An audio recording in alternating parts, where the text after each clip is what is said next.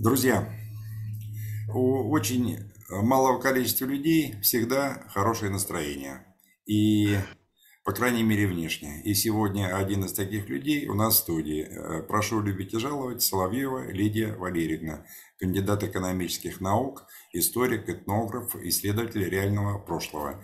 И сегодня у нас очень интересная тема – группа исследователей вместе с Лидией Валерьевной нащупывают, такое ключевое слово, нащупывают эм, события, которые были в конце 19-го, начале 20 века в нашей стране и в мире в целом, э, очень похожие на какую-то неизвестную нам э, катастрофу. Лидия Валерьевна, вам слово, расскажите. Ну, мы, короче говоря, собираем вехи вот этой катастрофы постепенно, постоянно. Мы случайно, буквально на нее вышли. Дело в том, что очень много свидетельств есть, а, как, э, знаете, устных преданий. То есть я как этнограф общалась с большим количеством людей, а, особенно с разными малыми народностями, коренными народностями. У них есть у всех предания о потопе начала 20 века. То есть в деревнях, которые находятся достаточно далеко от того же Финского залива в нашем регионе, вот, например, в Питере, там был потоп. Потом, например, я помню, началось с чего? У меня есть друг, зовут его Ян Терра. Он живет в поселке Коттельском. Мы занимаемся тоже всякими исследованиями, поисками. И он лет семь назад скинул мне переписную книгу Воскопетина, где было все указано прекрасно на 1886 год, кроме одного расстояния. От деревни э, Валговицы до залива три версты. Сегодня это семь. Но ладно, семь. Там вот такой обрыв вниз. То есть для того, чтобы Валговицы поплыли, да, условно говоря, ну, чтобы залив подошел, там надо весь залив поднять метров на 50. Нас это смутило, конечно, очень сильно. Мы это запомнили. И потом стали другие свидетельства появляться. Во-первых, про камнепады везде. Очень много было свидетельств именно, что прабабушка, чья-то прабабушка, то есть не какая-то там древняя, а именно прабабушка, даже чья-то, может, бабушка говорила про камни с неба, которые были где-то на стыке веков. Потом есть фотографии Москвы, которая плывет у нас вся в 1908 году, если я не ошибаюсь. Нижний Новгород смыло, и очень много вот таких моментов. В Питере наводнение официально 1924 года, оно почти такое же, как 1824, о чем Пушкин написал поэму «Медный всадник», где с третьего этажа книги в окна уплывали, понимаете? И вот эти вещи привели к интересному моменту. Мы стали задумываться и собирать специально эти свидетельства. К чему же мы пришли? Мы пришли к тому, что вот есть еще люди, которые не верят в то, что у нас засыпанный мир, понимаете, хоть даже Юрий Лоза, не имеющий отношения наш артист, не имеющий отношения к истории, он и то это заметил и везде об этом рассказывает, что мир сильно засыпан, что окна под землей со стеклами оказались, именно со стеклами, понимаете. Мы э, как-то раз попали в один подвал, нас позвали во время строительства в доме. А, значит, в доме реконструировали двор. Раскопали, и там оказался закопанный этаж или даже полтора. Не подвесной двор, не своды какие-то арочные, Обыкновенные, нормальные, такие же, собственно говоря, этажи с теми же кирпичами, даже с обоями, и со стеклами, прямо смотрящими четко в землю в Питере. Я могу понять, что можно насыпать там какого-нибудь культурного слоя, там, ну, не знаю, метр. Можно реконструировать дороги, подсыпать. Но как вы 6 метров насыпите земли повсеместно, чтобы стекла, именно современные, и современные вот эти вот кирпичи оказались внизу. Нас это удивило. Мы поняли, что если дом постройки 1840 года, ну да, может, он на каком-то древнем доме стоит, но древний тогда ниже должен быть. Почему вот эти вот кирпичи, те же самые, под засыпом? Мы потом встречали много подобного рода сооружений, которые явно так не строили, потому что вы можете строить как хотите, но стекла в землю вы делать не будете, современного рода. И стали мы собирать свидетельства. Значит, э, когда я была в музее связи, у нас в Питере есть такой, там показаны были, там есть очень много фотографий, 19 век, там Попов как раз у нас в Кронштадте радио изобретал, там был телеграф работал, и были самоходные коляски, то есть э, телеги, которые ездили без лошадей. 19 век. Ну, такие электромобили, условно говоря. И потом мы стали изучать тему электромобилей. Их оказалось множество. Потом была чугунная мостовая по всему Кронштадту. Она оказалась у нас и в Нью-Йорке, она оказалась и в Европе. По ней что-то ездило, что нам не говорят. Нам стало интересно, потому что если нам не сказали, но вы поймите, лошади по чугунной мостовой ходить не могут. Это получается как э, по льду на шпильках, то есть по гололеду. Это лошадь сразу ляжет на такой поверхности, и все, и закончится. Значит, были механизмы. Про механизмы нам молчат. Нам стало очень интересно. Копнули дальше. Оказалось, В том же Кронштадте провода появились в 1906 году. То есть до 1906 года у нас работала в Кронштадте электромобили были, фотки есть.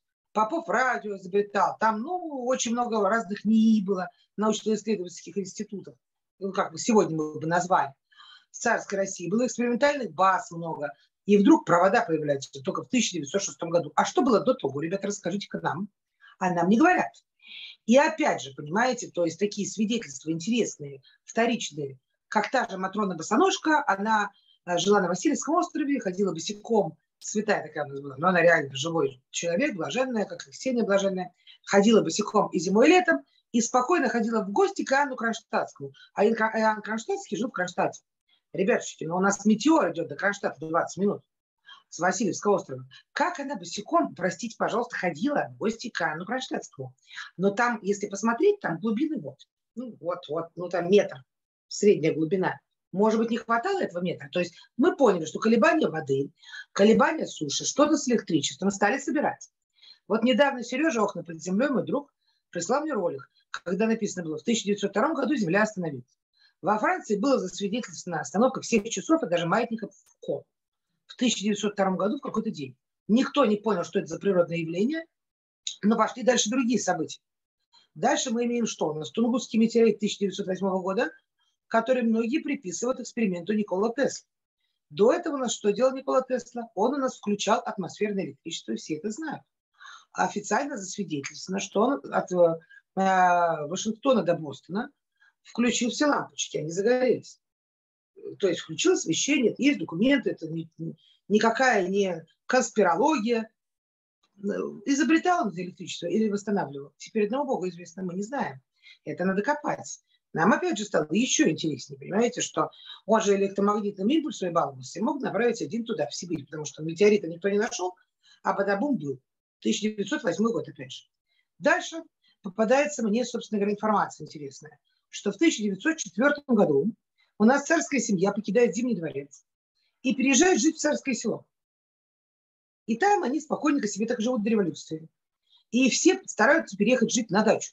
В это же самое время в наш Зимний дворец, он же Эрмитаж, он же самый большой, как говорится, музей мира, заезжает толпа каких-то бомжей. И вот с позволения сказать, там какие-то даже инвалиды войны 812 года, хоть их уже не должно быть, по сути дела, они делают из царских покоев из огромной клетушки, то есть перегораживают их, делают, как это называется, кладовки.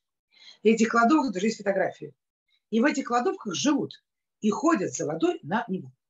Вот мне вот интересно, что такое случилось царским дворцом, что в нем стали жить какие-то непонятные личности, ходить за водой на Неву, и как до этого жил царь. Вообще Зимний дворец всегда вызывал массу вопросов. Если сегодня без мобильников мы туда дружно с вами зайдем и разойдемся, мы друг друга не найдем. Никак. И никакие нам с вами гонцы не помогут. Потому что всегда, еще помню, училась в школе, нам рассказывали, чтобы обойти Эрмитаж и посмотреть на каждый экспонат, надо минимум две недели. Люди. Ну, понимаете, плюс Эрмитаж дальше продолжается, и он идет до Мраморного дворца. То есть вышел какой-нибудь там, не знаю, граф Разумовский, вот, и пошел куда-то. А его ищет Потемкин. Как они друг друга должны найти? Каким образом? Какие? Что? Если у них нет мобильной связи или какого-то место сбора. Невозможно. Освещение то же самое. Если включить там свечки, то пожар будет, э, ну, наверное, каждый день, каждый бал, а не один раз в 1837 году, понимаете? Потолок станет черный, вся вот эта вот э, красота, нарисованная на потолке, тут же закоптится в ту же секунду. Все эти дамы в своих кринолинах мгновенно вспыхнут. И чтобы менять свечки под потолки, надо повесить кучу народу, который будет этим заниматься. Про отопление я вообще молчу. До, се- до сегодняшнего дня с центральным отоплением, хоть мы и живем, но бабульки, вот эти смотрительницы, сидят в шубах, когда холодно зимой. То есть им не хватает отопления. А дамам в декольте, понимаете, хватало. Чтобы в нашу, считайте, полярную ночь, такую мини-полярную ночь, в Питере зимой потанцевать на балу. А в это время параллельно идут картинки, как трамвай ходит через них. То есть по Неве, на Неве лед, то, то есть про теплый климат не говорите. В это же время на Неве лед, по льду проложены рельсы, и с одного берега на другой ездит трамвай. Как? Непонятно. Дальше. Следующее свидетельство мы, короче говоря, начинаем получать от других людей, которые присылают. У меня писали из Беларуси, из Эстонии очень много. В Эстонии половина народа вообще съехала. Кто-то и остался с тормознув в Кингисеппе, здесь у нас на границе Эстонии. Очень много народу мигрировало в Кемеровскую область. Туда же шли люди с Вятки. Это современный Киров. Они шли чуть ли не по два года и жили в землянках. Зачем шли, непонятно. Что-то у них падало с неба, они боялись, как не падало. Оказывается, из более южных областей тоже шли почему-то в Кемеровскую. А часть народу ушла, оказывается, в горы Сочи. Там есть эстонская деревня и молдавская, называется Молдаванка. У них были массовые миграции. Народ, ну, я понимаю, конечно, ну, как можно из Молдавии с прекрасным климатом пойти жить в горы Сочи, когда в Сочи на тот момент у нас малярия, потопы, до сих пор сажаются эвкалипты для того, чтобы воду убрать, и рыбка гамбузия помогла справиться с малярией тоже только в 1930-е годы 20 века. То есть Сочи был не курортным регионом, а районом ссылки, куда никто добровольно не шел. Молдавия вроде у нас с вами хороший. И вот эти все свидетельства, когда собираешь в одну кучку и начинаешь э, рассматривать, когда еще заглядываешь на старые карты, то ты начинаешь понимать, что у нас произошло что-то необычное в начале века, где-то между 1900, 1890 и 1910, что были какие-то катаклизмы. Потому что вот мы сегодня с вами живем в такой момент, когда у нас с вами череда всяких желтых, оранжевых революций, цветных, ну, каких угодно. И мы прекрасно с вами видим, что добровольный народ на площадь не выходит.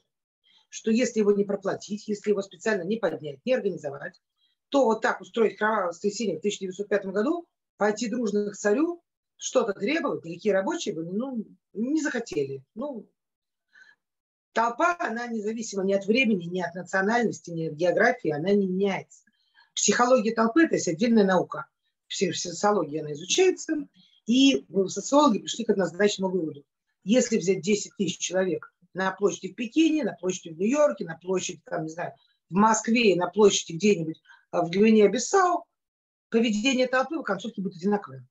Чтобы толпу раскачать, надо, чтобы эта толпа была ну, проплачена, рабочая. Но мы имеем на тот момент не только наши вот эти революции, череду. Мы имеем Великую депрессию в США, череду там всяких стачек и забастовок. Мы имеем всю Европу, которая тоже качается. И как в, в книге Ремарка «Три товарища» пишется, что у них такая гиперинфляция, что в магазин надо ходить в обеденный перерыв. Потому что если ты идешь после работы, то у тебя цены уже взлетели два раза мы имеем по всему миру какой-то сумасшедший дом. И еще и Первую мировую, которую нам навязали на себя. Вот это, вот, вот, э, понимаете, здесь что-то произошло. И вот это вот что-то, как раз я хотела бы обратиться ко всем зрителям и подписчикам всех каналов, которые меня видят, что давайте мы вместе попробуем собрать свидетельства. Во-первых, у нас, говорю, последняя катастрофа, последний засып, подъем уровня воды, игра вот с этой водой и какие-то вот эти вот окна под землей, они не древние. Времена Бориса Годунова, само собой. Э, времена Наполеона, когда этот самый добивали э, империю великих моголов э, климатическим оружием в Индии, британцы, это само собой. Мы имеем с вами окна под землей.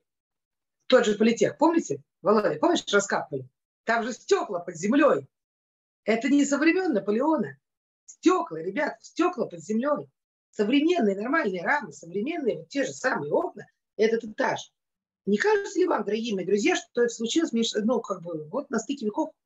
И от нас это почему-то скрыли, но для того, чтобы нам э, устроить весь этот трудом революционный, вот, вспоминать все эти строи, перестраивать страны между друг другом, извиняюсь за выражение. Было же 50 стран и независимых территорий, сейчас больше 200. Правильно? Поссорить нас с немцами, с которыми мы тогда не хотели воевать и братались. Ну, вот это все устроить. Кто это нам сделает, я не знаю. И вот эта последняя катастрофа, она скрывается больше всего, но она имела место быть. Если взять везде все эти свидетельства, просто никто никогда не изучал, все ушли в древнюю историю, может, поэтому нам ее и древняют. Что, ребята, там интересно, там античность, там Древний Рим. А то, что у вас окна под землей, даже вот весь город Орел, у них первый этаж каменный, весь под землей, стекла под землей, а сверху деревянные домики стоят. Одна семья живет вот в этом нижнем, другая в верхнем. Теперь в нижнем не живут, там уже стало сыро если сейчас стало сыро, то когда засыпало орел? Они жили там еще 20 лет назад люди. Полноценно. У нас было очень много таких помещений. То есть огромными целыми городами, районами. Челябинск. Вот у меня друг, опять же, был в Челябинске. Говорит, раньше не обращал внимания. Фотографий Челябинска нет. Начало. Есть такие уже к войне ближе. И опять же все эти дома засыпаны, и опять же окна под землей. Говорит, да, его строили с нуля. А почему окна под землей? Простите, пожалуйста. Нет вот этого момента. Как и фотографии строительства метрополитена нет. Не ленинградского, не московского. Я говорю не про отделочные работы, а про проходку саму. Военная тайна. Вот что за военная тайна, ребят? Ну вот, э, вот, вот очень интересно, и мы как раз этим сейчас и заботились, потому что, ну, вы же понимаете, история – это политика направлена в прошлое, но интересно. Угу. А какие есть версии у вашей группы исследователей? А какие могут быть версии? Мы пока собираем, собственно говоря, данные, мы хотим их собрать максимально, но я считаю, что атмосферное электричество отключилось из-за того, что случился какой-то катаклизм. И, возможно, он был не просто так случился. То есть с кем-то мы повздорили между собой. То есть это была какая-то странная, э, ну какой-то странный вот это. Во-первых, имел место засып. Во-вторых, отключение тех источников энергии, которыми пользовались до того. И благодаря чему царь мог жить в Эрмитаже, в Зимнем дворце. Раз царь не смог жить в Зимнем дворце, и все стали переезжать в маленькие ну, квартирки, первый еще Александр Третий начал. Он уехал жить вроде бы, сейчас скажу куда. Да, тоже в Царское село вроде. Или в Павловск. В маленький, ну, в маленький домик, где тепло, хорошо, спокойно, из огромных хором. А до этого, как вы, простите, товарищи, там жили? Я говорю, если вот запустить, вот нам отключить сейчас электричество, да, и запустить нас в Эрмитаж, мы обалдеем. Мы не сможем там жить никак. Вообще, это слово совсем. То есть, ну, то же самое касается любого огромного дворца, находящегося в столь холодном климате. Ну, если еще в каком-нибудь Версале можно попробовать, конечно. Но тут, тут, тут-то, простите, как? Трамвай по Неве по льду ходит у нас, там минус 20 зимы, мороз и солнце, день чудесный. То есть я правильно а... понимаю, что у вас никаких версий э, на сегодня пока нет? Нет, я считаю, что какая-то была искусственная штука, и я считаю, что то, что 90% населения Земли были безграмотными, это из той же оперы. То, что не умели читать ставили крестик. Что-то произошло. Был какой-то вот. Лида, ну вот смотрите, 1890 э, по 1900, ну пусть там 10 год, 20 лет, это не так уж и было все это давно. Э, периодик это вся сохранилась с тех времен. Не пробовала ваша группа э, почитать газеты тех времен? Может, там есть какие-то... Сейчас займемся, наверное. Но как бы я когда читала газеты по другому вопросу, там я ничего пока такого не видела. Но это надо... Это кропотливая работа. Это надо Санкт-Петербургские ведомости вынимать поднимать и все смотреть. Я думаю, что это впереди. Просто мы не так давно пришли к этому. Я так это, знаете, мимолетом информацию схватывала и собирала. И тут вот уже поговорила с одними, с другими, с третьими. И сложилась картина, буквально сложилась за последний, может быть, месяц. Ну так, что это было точно, что здесь уже никуда не денешься. Никуда не спрыгнешь с этой ситуации. Поэтому, конечно, ну сейчас же тоже не так просто почитать газету. Сейчас же у нас, чтобы зайти в библиотеку, нужны определенные всякие эти апгрейды. Мне тут привезли один раз вот эту здоровую Санкт-Петербургские ведомости в бумажном варианте. После вас на пять дней эта газета пойдет на карантин, типа того, что я говорю, да ради бога, мне там сфотографировать одну статейку конкретно надо. Там сейчас тоже ограничения. Поэтому я думаю, что, э, конечно, надо поднимать, смотреть, читать. Ну, даже вторичные признаки. Вот где там у нас отцы и дети, да, у отца у Базарова, что ли, да, вроде бы, или у Кирсанова, ну, кого-то из дедушек этих, отцов. А, э, в старой версии есть такое, что в углу стояла сломанная электрическая печатная машина. Лично я это не видела, но мне друзья обещали эту книжку принести. У них электрическая печатная машина сломанная была, понимаете? Электрическая. Вот в чем вопрос. Ну, и я поэтому... Включил, я сейчас включил вот э, поиск в своей личной библиотеке. У меня очень большая электронная библиотека. Ага. И у меня очень много журналов, которые и газет, которые перекрывают тот период. Ну, вот, например, э, журнал «Живописное обозрение» с 1887 по 905. Просто громадный архив. Вот я просто сейчас вот листаю. Ну, надо, конечно, журнал «Вампир», как раз начало 20 э, века там копаться. Даже самому мне стало интересно. Журнал «Вокруг света» вообще с 1861 года по 2010 э, вся О, Давайте дружно копаться. Если будет доступ, то мы, собственно говоря, все будем копаться. Это же реально интересно. Это же недавно. А, а что доступ? Это моя личная библиотека. Тут доступ вот Нет, я там, и начальник Если можно ссылку какую-нибудь, чтобы копаться. Да Потому что... Ну, терабайты целые. Да понимаю я, догадываюсь. Просто это действительно интересно, понимаешь? Я да, вот почему да, говорю. Да, И это недавно. И это не, и не, не может весь мир вот так сполыхать вдруг внезапно сам добровольно. Мы сейчас это видим. И чтобы следов не осталось. Журнал э, «Москвитянин» перекрывает этот период. Очень интересно. Да, да, да, да, да. Журнал «Наука и жизнь», кстати, он издается с 1890 года. И по 2017 у меня все номера. О, пожалуйста. А, ну, это начало 19 века, Невский зритель. Нева, журнал Нева с 1870 по 1917. Вот. Давайте разбираться, что произошло в нашем... Давайте. У нас же политех строили типа с нуля, политехнический институт огромных городов. И он весь закопанный. Там тоже были эти технологии. И сразу там подземные коммуникации, куча электричества, куча отопления, типа на ровном месте. Так не бывает. Он в лесу построен. Моя мать туда еще ездила на трамвае, там еще волки ходили, когда я была маленькая. Но лось это точно. И тоже начало века. У нас очень много чего в начале века такое. Менделеев придумал таблицу свою с эфиром. В 1906, кажется, да, он вдруг внезапно умирает, умирают все его коллеги, и из таблицы пропадает эфир. Это официально? Ну, самое, интересное, самое интересное у вас в Санкт-Петербурге на фасаде политеха, у меня даже фотографии есть до сих пор, э, таблица Менделеева, она не, та, не такая, как э, в учебниках э, химии сейчас. Да, я снимаю, водород, занимает, да. водород занимает э, третью позицию, mm-hmm. третью клетку. Э, вся эта группа э, восьмая, вот эта, она э, на месте первой. Все это есть в открытом доступе. Да, у нас их несколько. Почему я говорю, что это надо смотреть? Потому что это не скрывается. Просто вот еще это Суворовское училище у нас, там внутри эти башни тоже, около собора со звездами, как его, Измаилского. Троицкого собора, около Троицкого собора, подаренного Измайловскому полку, где как раз орлы крылья-то опустили. А, вот. Там тоже таблица с эфиром, ну, с этими, как его? Господи, я уже все, мне уже говорят, это каша. Ксенонов или кто-то там еще есть. Ну, ладно, забыла, имею право. Вот. Так что есть, поэтому, говорю, здесь все надо смотреть просто. Просто население вдруг резко стало безграмотным, и тут же всех стравили друг с другом, начались какие-то революции, войны, не пойми что – гражданская война, белые, красные, ну какой-то бред. Вон Америку качали белые, черные, еще и красные, зеленые, и синие. Никто не раскачался. Люди-то одинаковые, у них там оружие, уру Хватит на, да. На, все, что хочешь. Но люди качаться не хотят. Психология толпы, она не такая. Без объективных предпосылок никто не пойдет вот так вот уярить толпой. Вот, но не будет этого.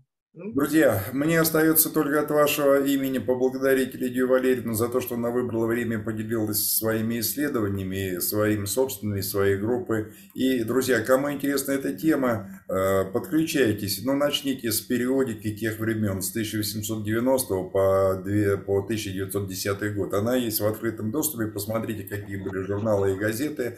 Если что-то интересное э, найдете, присылайте. Э, мы укажем почтовый адрес э, Лиды под этим видео. Огромное спасибо. Были рады, как всегда. До новых встреч. Спасибо. Пишите комментарии. Отвечу всем. Давайте.